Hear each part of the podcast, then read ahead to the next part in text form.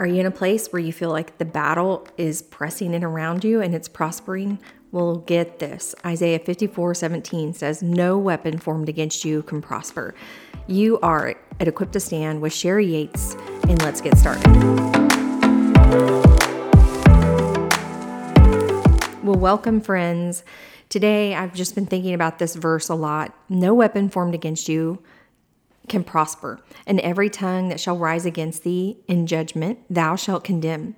This is the heritage of the servants of the Lord, and their righteousness is of me, saith the Lord.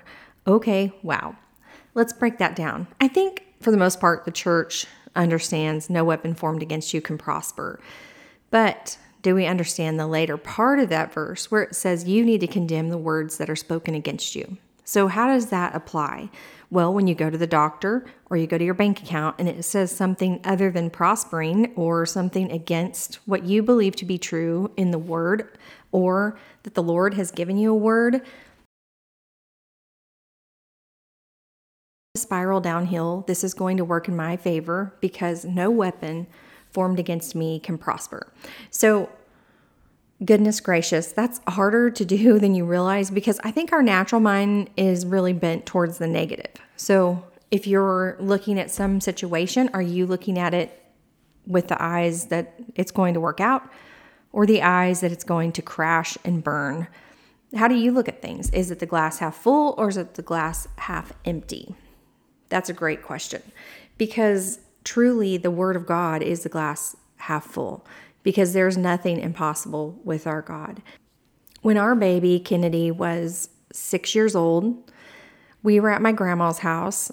Kennedy had a peanut allergy, and my grandma called everyone in my family and she called them and said, Hey, put those peanuts away. If you don't put them away, Kennedy could choke and die. I don't think you understand the gravity of this. When I get there, it better be cleaned up. You better not have them in sight, nowhere where she can get them or anyone else can eat them.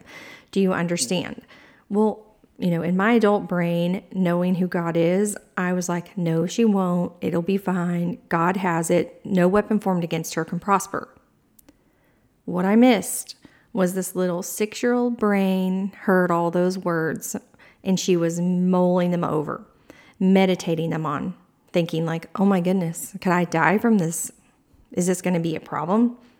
What if something happens and I get that and I'm going to die? After that trip, it was Christmas.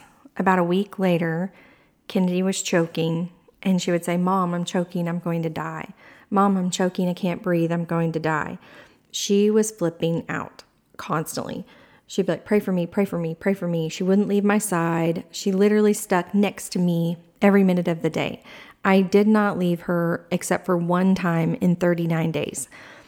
At night, she listened to testimonies and Bible verses, messages on healing. I kid you not. She put the little iPod shuffle under her pillow and shuffled healing scriptures all night long. Well, I think that season formed this girl's faith. She learned who God was and she listened to healing testimonies until her faith was so built up I took her to our church and they prayed over her. They rebuked the spirit of fear and released health and healing and peace, and it was awesome. Yet it continued 39 days.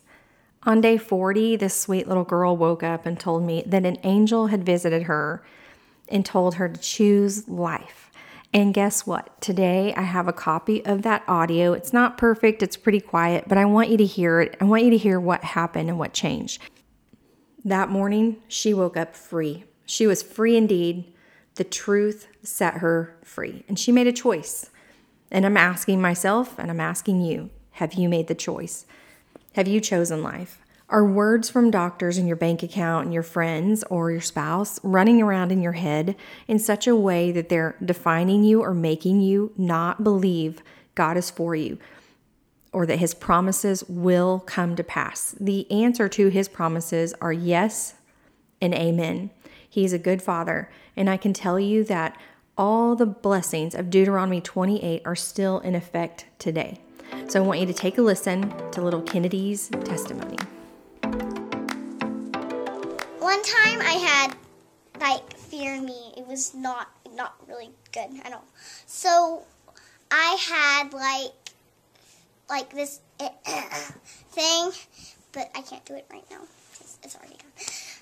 And I had fear like I was gonna die, choke, and but I prayed for them to help me. I I prayed like Jesus, please help me. Like while I was crying, I'm like Jesus, please help me. And then these three angels came to me and they told me, make a choice. We can't help you. We all we have to say you if you if you if you pray again, we're just going to say the exact same thing. Make a choice. And you can choose life or death, and you choose life. I mean death. But you need to choose life, and we can't choose life for you. So you can you can decide. We can't decide for you or anything. So like a few hours ago, because it was at five o'clock in the morning, a few hours ago, like at seven, I mean nine, I I I made a choice and I made my made my made my decision. And I I didn't choose death, I chose life. And then I had this like like it it was sort of like a little pebble. Jesus was like, I mean, Satan. Satan was like this, like this little button. He was like this little, the size of this little button, and then Jesus was like this big. He came over here and he went like, like, get out, get out of Kennedy's bot, body, and he went like, get out of. He told, he told him like, he went over here and he went like get out of Kennedy's body. You, he, this body has the mind of Christ, and then he went flick, oh, and he went, and he went, and he replaced his spot because because he was over there, and then he just knocked him off. But he just went over there, get out Kennedy's body. I was here first and you don't need to be here. She does not want to be. She has the mind of Christ, and I was here. Now you kick me out. Now you leave right now. And when they, it didn't even pack up its stuff, it just left. Awesome. It didn't, it, it didn't go. He, he told him to pack up his stuff and leave. He told him, this is Jesus. He told him, pack up your stuff, leave. He didn't, he didn't, he, and then he left. He didn't even pack up his stuff. He didn't even bring his suitcase or anything. He just had nothing. He just went away. Well, there you have it. Out of the mouth of babes, choose life. So, when someone speaks something over you or does anything to you that doesn't agree with God's presence, His life, what He's done, what He's finished, rebuke it, speak against it. Say, no, that's not for me. Don't let it take root in your heart just like Kennedy, it's just so simple. Stop choosing death and choose life. Thanks for joining me today on Equip to Stand. I pray that you and I will stand firm in the most loving God who's done more than we can think, ask, or imagine for us already. Let's stand because we're already equipped through His Holy Spirit. In Jesus' name, amen. Y'all have a great week.